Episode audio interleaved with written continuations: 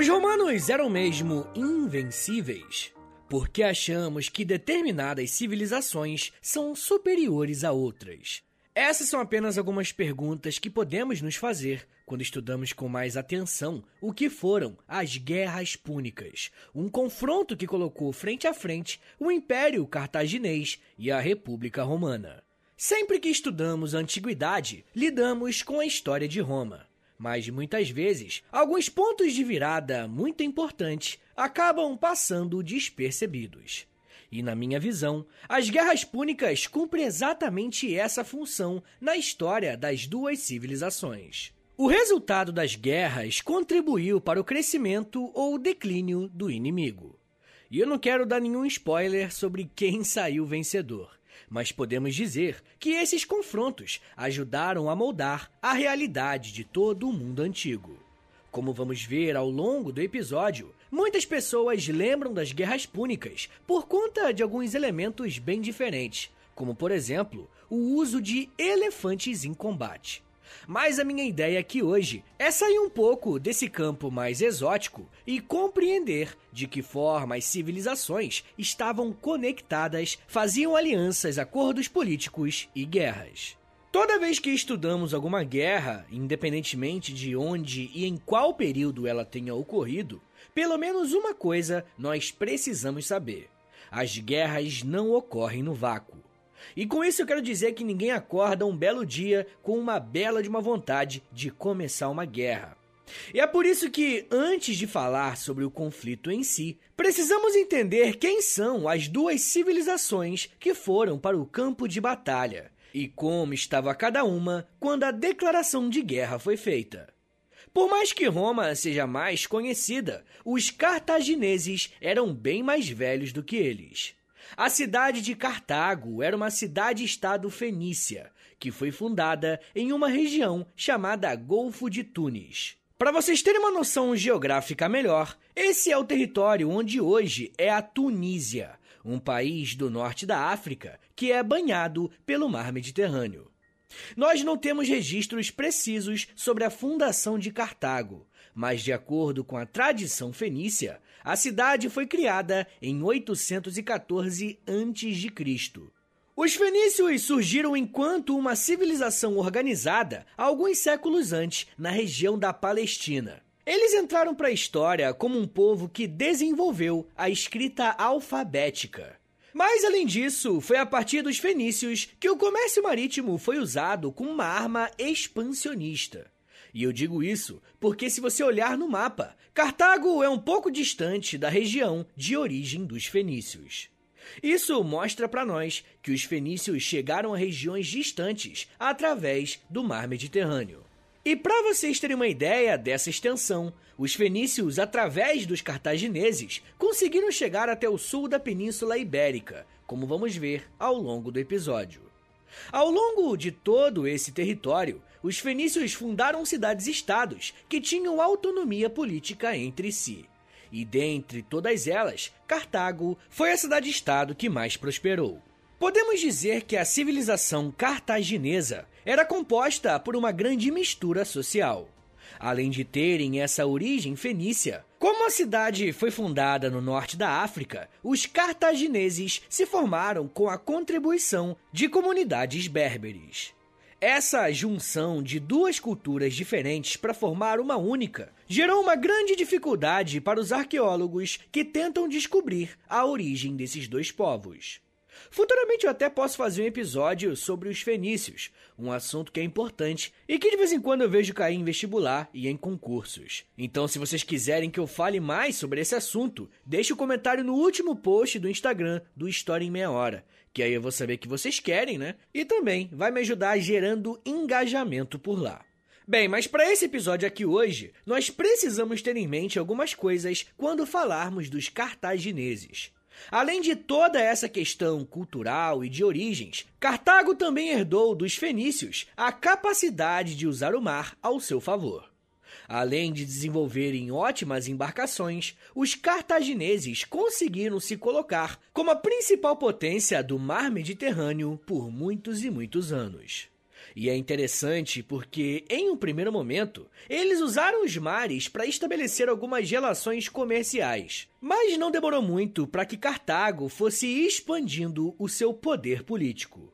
Só que todo esse crescimento e prosperidade para os cartagineses vai acabar esbarrando em um grande problema. Eles não eram a única potência vivendo por ali. Os gregos se desenvolveram praticamente na mesma região. Aqui no feed do História em Meia Hora tem um episódio que eu conto em detalhes a formação e o desenvolvimento de toda a civilização grega. O nome do episódio é Grécia Antiga. Depois você ouve lá. Bem, em determinado ponto dessa história, eu explico que os gregos habitaram o sul da Península Itálica, e essa região ficou conhecida como Magna Grécia. Esse território também era banhado pelo mar Mediterrâneo, e os gregos desenvolveram um ótimo comércio marítimo. Logo, não demorou muito para que Cartago e a Magna Grécia disputassem o controle das mesmas rotas comerciais. E se tem alguma coisa que aprendemos em história, é que, independentemente do período ou do lugar que estamos estudando, quando mexe no bolso da rapaziada, a conversa muda de tom. Ao longo do século V a.C., Cartago e a Magna Grécia entraram em diversos conflitos armados pelo domínio do mar Mediterrâneo, principalmente a região mais ao leste do Mediterrâneo. Durante o conflito de interesses entre Cartago e Magna Grécia, existia um ponto que estava sendo disputado, que era a Sicília. Ao longo de todo o século V a.C., Cartago e Magna Grécia vão entrar em guerra pelo controle desse território e por toda a rota marítima da região. Vai ser a par das chamadas Guerras Sicilianas que os cartagineses vão contar com um apoio muito importante. Eu estou falando dos romanos. Quando eu dava aula em sala de aula, né? Agora eu vivo só de podcast. Os alunos gostavam bastante quando eu abordava alguma guerra e não importa qual guerra fosse, é só falar a palavra guerra que os olhinhos dos alunos começavam a brilhar. E é claro que só quem gosta de guerra é quem nunca participou de uma, né? Mas não podemos negar que existe um fascínio no nosso imaginário que está ligado a esse tipo de conflito. Por conta disso, muitas pessoas estudam história a partir das guerras. Só que um elemento tão importante quanto as guerras que são travadas são os auxílios e as alianças que determinados povos fazem para evitar ou apoiar a existência de uma guerra. É a partir daqui que a história de Cartago e de Roma vão começar a se cruzar. Enquanto Cartago já estava se formando e se expandindo há algum tempo, Roma estava passando por intensas transformações políticas como por exemplo a fundação da República Romana, que ocorreu por volta do ano 509 a.C. Eu também já fiz um episódio sobre a história da Roma Antiga, e lá eu falo com mais detalhes sobre esse período republicano. Para hoje, o que precisamos saber é que a jovem República Romana decidiu apoiar os cartagineses nesse conflito contra os gregos. Além de um apoio nessa guerra específica, podemos dizer que Cartago e Roma tiveram ótimas relações políticas e comerciais. Tendo todo esse apoio, Cartago conseguiu vencer a Magna Grécia na Guerra das Sicílias e passou a controlar dois terços da ilha da Sicília. Nesse ponto, não podemos mais nos referir a Cartago apenas como uma cidade-estado, mas sim, a partir de agora, como um grande império o Império Cartaginês. Infelizmente, nós não temos tantas fontes escritas disponíveis que tenham sido produzidas pelos próprios cartagineses. Como explicou o historiador Henrique Gonçalves, toda a literatura cartaginesa foi perdida com a destruição da capital, que eu vou contar daqui a pouquinho.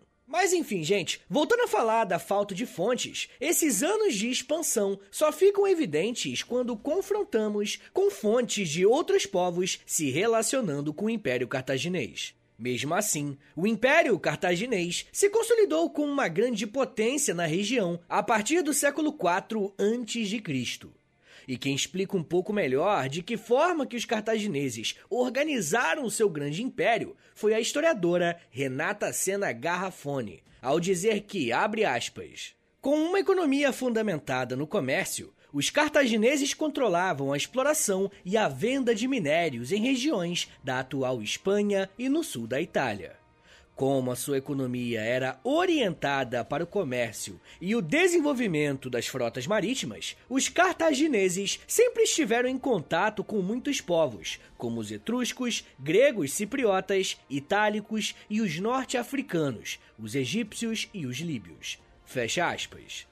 Eu queria chamar sua atenção para essa questão do contato com outros povos, porque reforça a ideia que eu estou tentando trazer aqui de que as civilizações antigas tinham plena capacidade de fazer alianças e acordos. E eu digo isso porque existe um erro bem comum, que é acharmos que os povos antigos só conseguiam resolver suas questões a partir da violência. E isso não é uma verdade. É claro que a violência e a guerra foram opções usadas, mas definitivamente não eram as únicas. Só que no outro lado da equação nós temos Roma, com uma república recém-formada buscando a sua ascensão.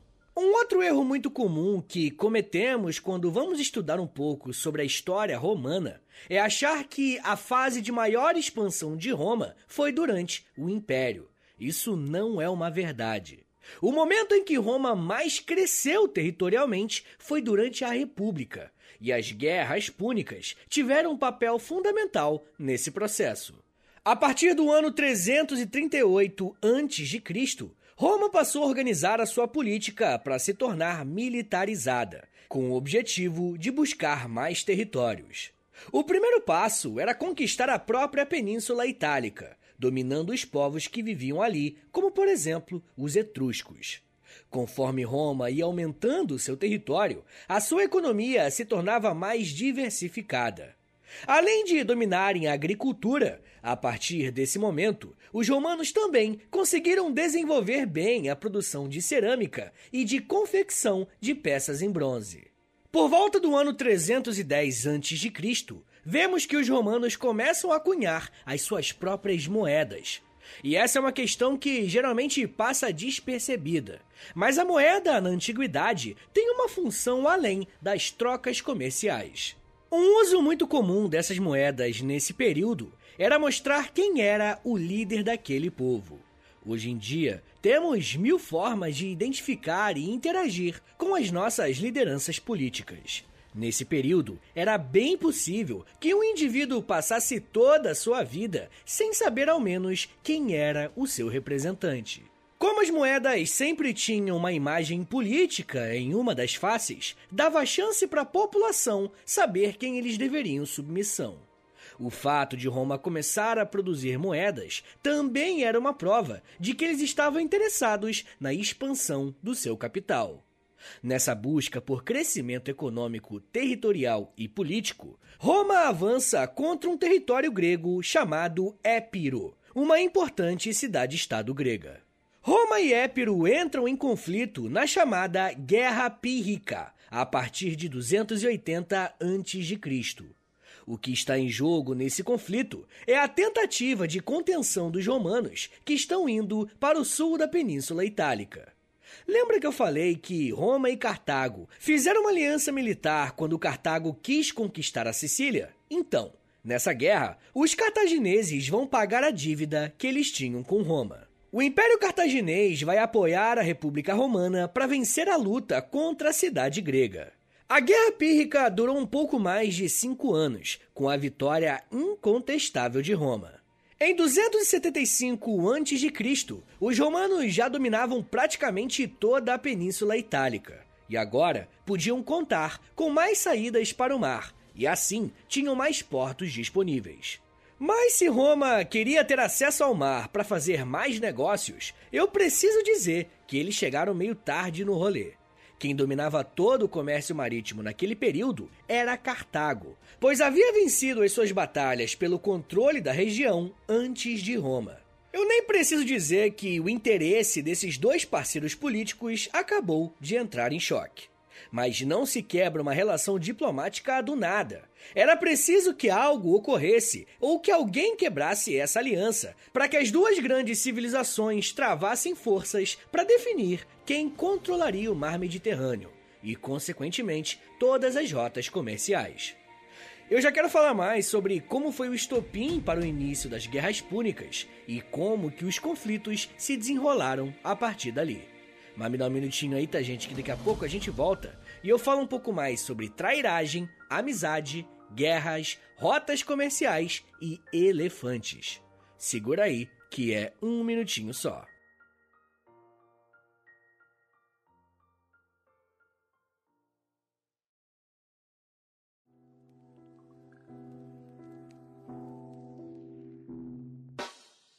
O História em Meia Hora é parceiro da loja.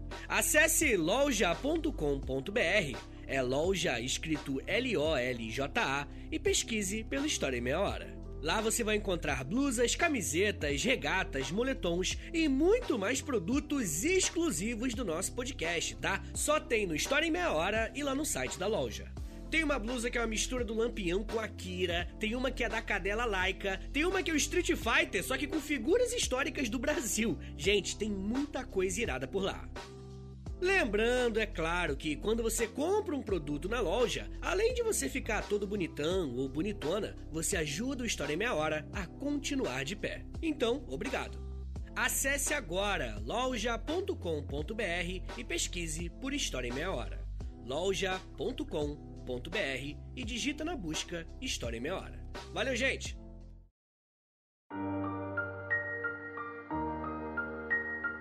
Abre aspas. Dado que os romanos não tinham como distribuir aquelas terras que haviam sido assoladas pela guerra, que eram geralmente a maior parte das terras, eles proclamaram que, no meio tempo, aqueles que estivessem dispostos a usar essas terras poderiam fazê-lo, em troca do pagamento de uma porção das colheitas anuais, um décimo dos grãos e um quinto dos frutos. Aqueles que criavam rebanhos deviam pagar com seus animais tanto bois quanto gado de menor porte. Os romanos assim procederam porque desejavam multiplicar a raça italiana, a qual eles consideravam a mais engenhosa de todas, com o objetivo de ganhar muitos aliados na península. Fecha aspas. O que você acabou de ouvir é um trecho de um estudo feito pelo historiador romano Apiano a respeito do crescimento populacional de Roma. Nesse trecho, é interessante ver como era nítido o desejo de expansão territorial e de integração com outros povos. É claro que existe um debate imenso a respeito de como que foi essa integração, mas fato é que Roma estava crescendo. Como eu falei no primeiro bloco, Roma e Cartago estavam em um impasse. Ambos queriam dominar o mesmo território, mas os mares do Mediterrâneo eram controlados pelos cartagineses. Mas por que, que essas águas eram tão valiosas? Bom, para além de todo o comércio que poderia ser feito na Europa e no norte da África, o mar Mediterrâneo ainda era uma passagem para o comércio com o Oriente. Como Roma e Cartago não eram inimigas, elas chegaram a um acordo e definiram um limite entre os dois governos. A linha que dividiria qual território seria de quem era a ilha de Sicília. É verdade que Cartago já comandava a parte da ilha, mas ficou decidido que não aconteceriam mais avanços nessa região. Só que, mesmo assim, os romanos ficaram incomodados com a forte presença dos cartagineses nos mares que rondavam as posses de Roma. Um político romano chamado Políbio chegou a dizer que, abre aspas, Roma estava se sentindo cercada pelas posses de Cartago. Fecha aspas. Mas tudo mudou no ano de 264 a.C., quando uma cidade chamada Messina pediu ajuda de Roma. Messina era uma das cidades da Sicília e eles enfrentavam problemas com um grupo mercenário que supostamente era apoiado pelos cartagineses. E usando como justificativa uma proteção a Messina, Roma envia os seus exércitos para lá. Essa atitude é entendida por Cartago como uma declaração explícita de guerra. A partir de 264 a.C., teremos o início das Guerras Púnicas. E eu preciso explicar de onde que vem esse raio desse nome, né? Porque aparentemente ele não tem nenhuma relação com Cartago ou com Roma. A questão é que a palavra púnico era usado pelos romanos para se referirem aos cartagineses. Para o idioma romano, puniti era quem tinha origem fenícia, e é daí que vem o nome da guerra. O primeiro confronto entre Roma e Cartago aconteceu nos arredores da ilha da Sicília. Por ser uma guerra que se daria em uma ilha, o exército terrestre de Roma não daria conta do recado. Eles precisavam desenvolver fortes frotas marítimas. O problema é que a força do seu inimigo estava justamente no mar. A primeira cidade a ser cercada por romanos foi a de Acragas, onde Cartago respondeu enviando 50 mil soldados, 6 mil cavalos e, se liga, quase 60 elefantes. Pois é, você não ouviu errado. Elefantes foram usados nas guerras, e ter essa arma era uma enorme vantagem para os exércitos. Se fôssemos fazer uma comparação bem forçada, os elefantes era meio que ter um tanque de guerra naquela época, tá ligado? Mas apesar de ser mais fraco no mar do que os cartagineses, os romanos tiveram um certo sucesso em cercar algumas cidades inimigas. A cidade de Acragas foi um exemplo da vitória romana, e em seguida eles escravizaram toda a população. Para conseguirem esse tipo de vitória, os romanos forçaram as cidades gregas a fornecerem tecnologia necessária para a construção de novos navios de guerra. Navios mais preparados para aguentar as embarcações cartaginesas. Na verdade, gente, o desenvolvimento tecnológico foi essencial para a vitória em várias batalhas. Os romanos criaram um dispositivo em seus navios que ficou conhecido como corvo. E o corvo funcionava mais ou menos assim. Como os cartagineses eram melhores no combate marítimo e os romanos no combate corpo a corpo, o corvo vinha para justamente diminuir essa diferença. Esse dispositivo era uma espécie de ponte que os barcos romanos baixavam para conectar a sua embarcação com a do inimigo, permitindo assim que os soldados atravessassem e fossem lutar corpo a corpo dentro dos navios cartagineses. Olha que doideira! E uma coisa que aprendemos sobre as guerras da antiguidade é que elas tinham uma lógica e um tempo próprio para acontecerem. O primeiro confronto entre romanos e cartagineses durou aproximadamente 23 anos. Olha quanto tempo. Manter uma guerra não era algo barato e o custo humano era muito grande. Mas apesar das dificuldades, ambas as civilizações tentaram acabar com a guerra. Quem tomou a frente nesse processo foi Roma, pois após vencer algumas batalhas marítimas, tentou desembarcar no norte da África e terminar de derrotar de vez os cartagineses. Ao chegar no solo africano, um homem romano chamado Régulo foi encarregado de negociar a paz com Cartago. Mas, para falar bem a verdade, as exigências de Roma se pareciam mais com uma rendição forçada. Enquanto essas negociações se desenrolavam, Cartago conseguiu garantir o apoio de algumas cidades gregas para lutar novamente contra os romanos. Com o apoio dos gregos, Cartago consegue impedir a entrada do exército romano em seu território e os manda de volta para o mar. Apesar dessa vitória importante de Cartago, eles perderam a Primeira Guerra Púnica. Roma sai vencedora, porque conseguiu dominar toda a ilha da Sicília e expulsar os cartagineses de lá.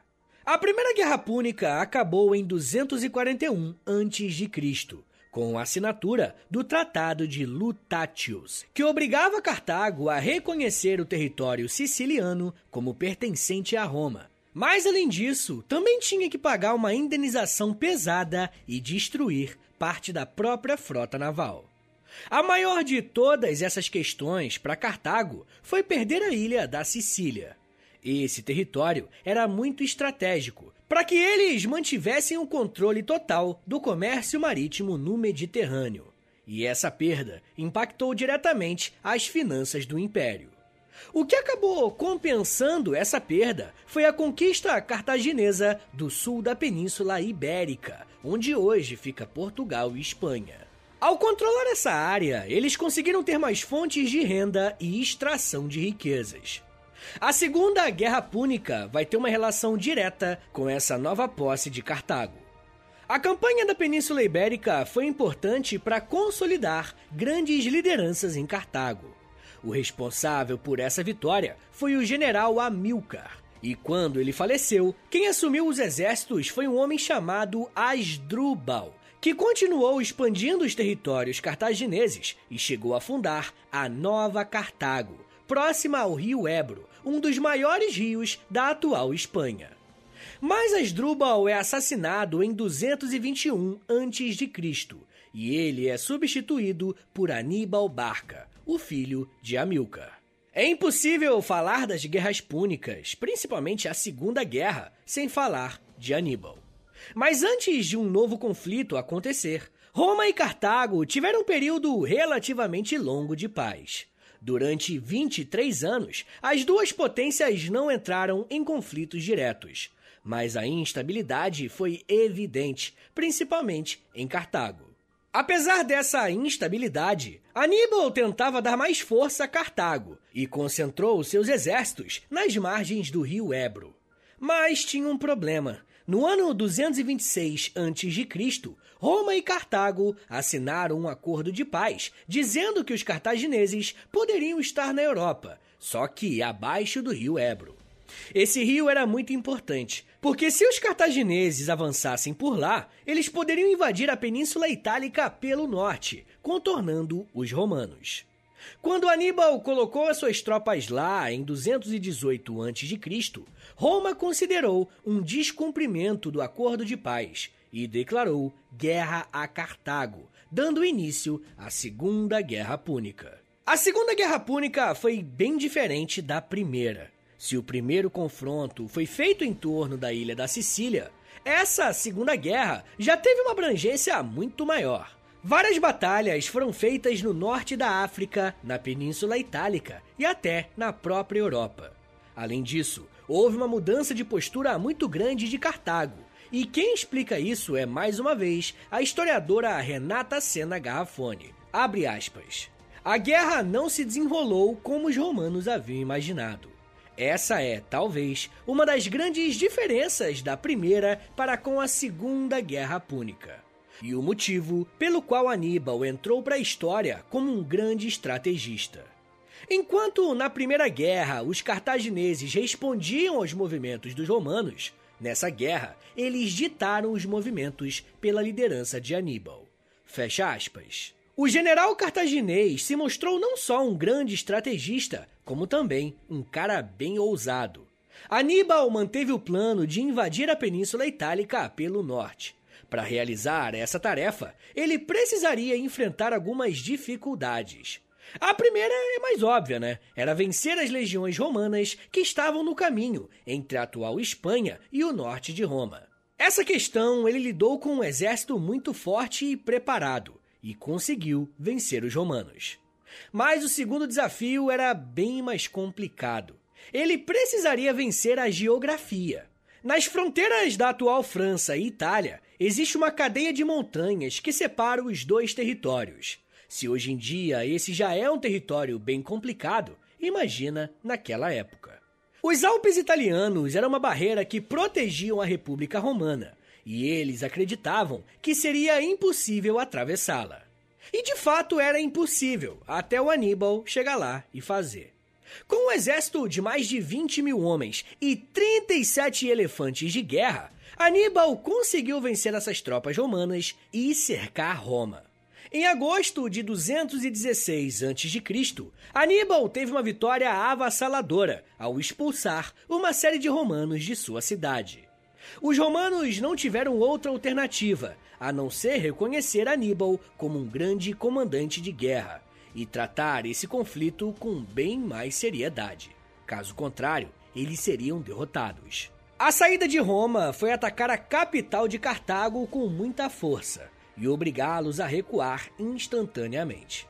Quem liderou essa operação foi um general romano chamado Cipião. Roma atingiu seu objetivo e Aníbal foi convocado para voltar e defender a sua cidade. O confronto entre Cipião e Aníbal aconteceu em 202 a.C., na Batalha de Zama, uma cidade cartaginesa. Mesmo estando em solo africano, as táticas de guerra usadas pelo Cipião surtiram mais efeito e Cartago foi derrotada. Essa foi uma vitória enorme, uma vez que, além de vencer o inimigo, Roma conseguiu um acordo extremamente vantajoso para eles. Cartago perdeu todas as suas posses coloniais para Roma. Além disso, também pagou uma indenização e ficou proibido de ter elefantes de guerra ou até mesmo muitos navios. O Império Cartaginês estava esfarelado. Mesmo sendo apenas uma pequena cidade, um pequeno grupo militar conseguiu organizar uma espécie de milícia e atacar Roma em 149 a.C., dando início à Terceira Guerra Púnica. E olha, dá até dó de falar dessa guerra, porque claramente Cartago não tinha a menor condição de vencer.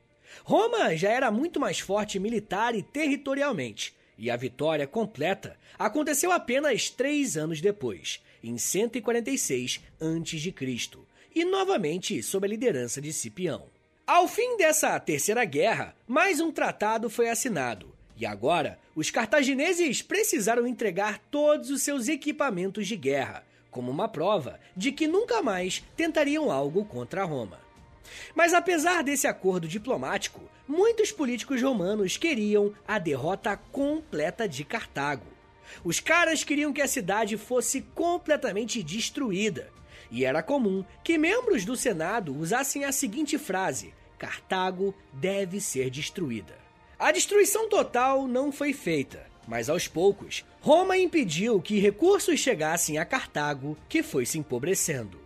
Ainda no século II a.C., Cartago se tornou uma posse de Roma e passou a ser chamada Província Romana da África.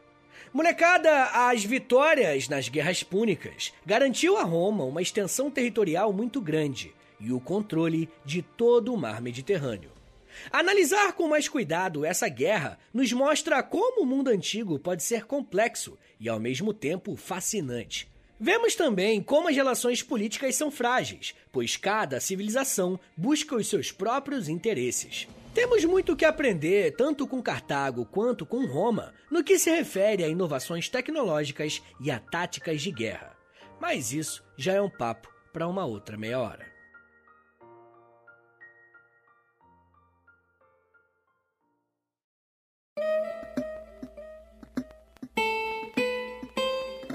Senhores, muito obrigado por terem vindo até aqui. Meu nome é Vitor Soares, eu sou professor de História e você acabou de ouvir o História em Meia Hora. Esse tema é bem legal, não é tão conhecido, mas é uma guerra importantíssima, uma guerra aí de centenas de anos. Então, por favor, compartilhe esse episódio, manda pra rapaziada, posta lá nos stories do Instagram, e aí se me marca no arroba História Meia Hora, ou você pode postar no Twitter também, e aí me marca no arroba H30podcast, que aí eu já te agradeço, beleza? Rapaziada, é a melhor forma de você ajudar o História Meia Hora, se você gosta desse podcast, pô, eu quero ver o História Meia Hora por muitos anos ainda, então dá uma passada lá no Apoia-se, beleza? É apoia.se barra História Meia Hora, que por lá, gente, é de longe a, a parada que faz isso aqui rolar, tá bom? Os apoiadores lá, a galera que me apoia desde 2021, né, que eu, que eu abri o, o, o Apoia-se, né? Essa galera que tá fazendo o História Meia Hora rolar até hoje, beleza? Então, se você quiser e puder, né? Se você tiver interesse, mas também tiver condições, dá uma passada lá, porque tem conteúdo exclusivo para quem me apoia, tá bom? Tem mais de 80 episódios exclusivos, tem Clube do Livro, tem conteúdo diário no Instagram. Entra lá, vê o plano que faz sentido para você e tamo junto, beleza? Mas muita gente me pediu para fazer um Pix, porque muita gente falou: "Ah, eu só quero dar uma, uma ajudinha isolada". Então, anota aí o meu Pix e o meu contato é historiaemmeiahora.gmail.com, tá bom? Gente, uma coisinha que não custa nada é o famoso avaliação, o clique, né? O clique é de graça, pô, pelo amor de Deus. Dá aí, por favor, cinco estrelinhas no Spotify, é, clique em seguir também no Spotify e não se esqueça de clicar no sininho, porque aí o, o, o sininho serve para avisar com uma notificação no seu celular quando tem episódio novo, beleza? Uma outra coisa boa é que o História Meia Hora tem uma parceria com a loja. A gente tem a nossa lojinha lá. Entra lá em loja.com.br, L-O-L-J-A, loja. E aí você digita História Meia Hora, que você vai ver a nossa lojinha. E obviamente, né, quando você compra um produto lá, tudo produto original, tá? Só tem lá. A gente que fez. Eu que gastei uma grana para conseguir fazer aquelas artes lá e tudo mais. Mas lembrando, quando você compra um produto lá, você também tá ajudando o História Meia Hora, beleza?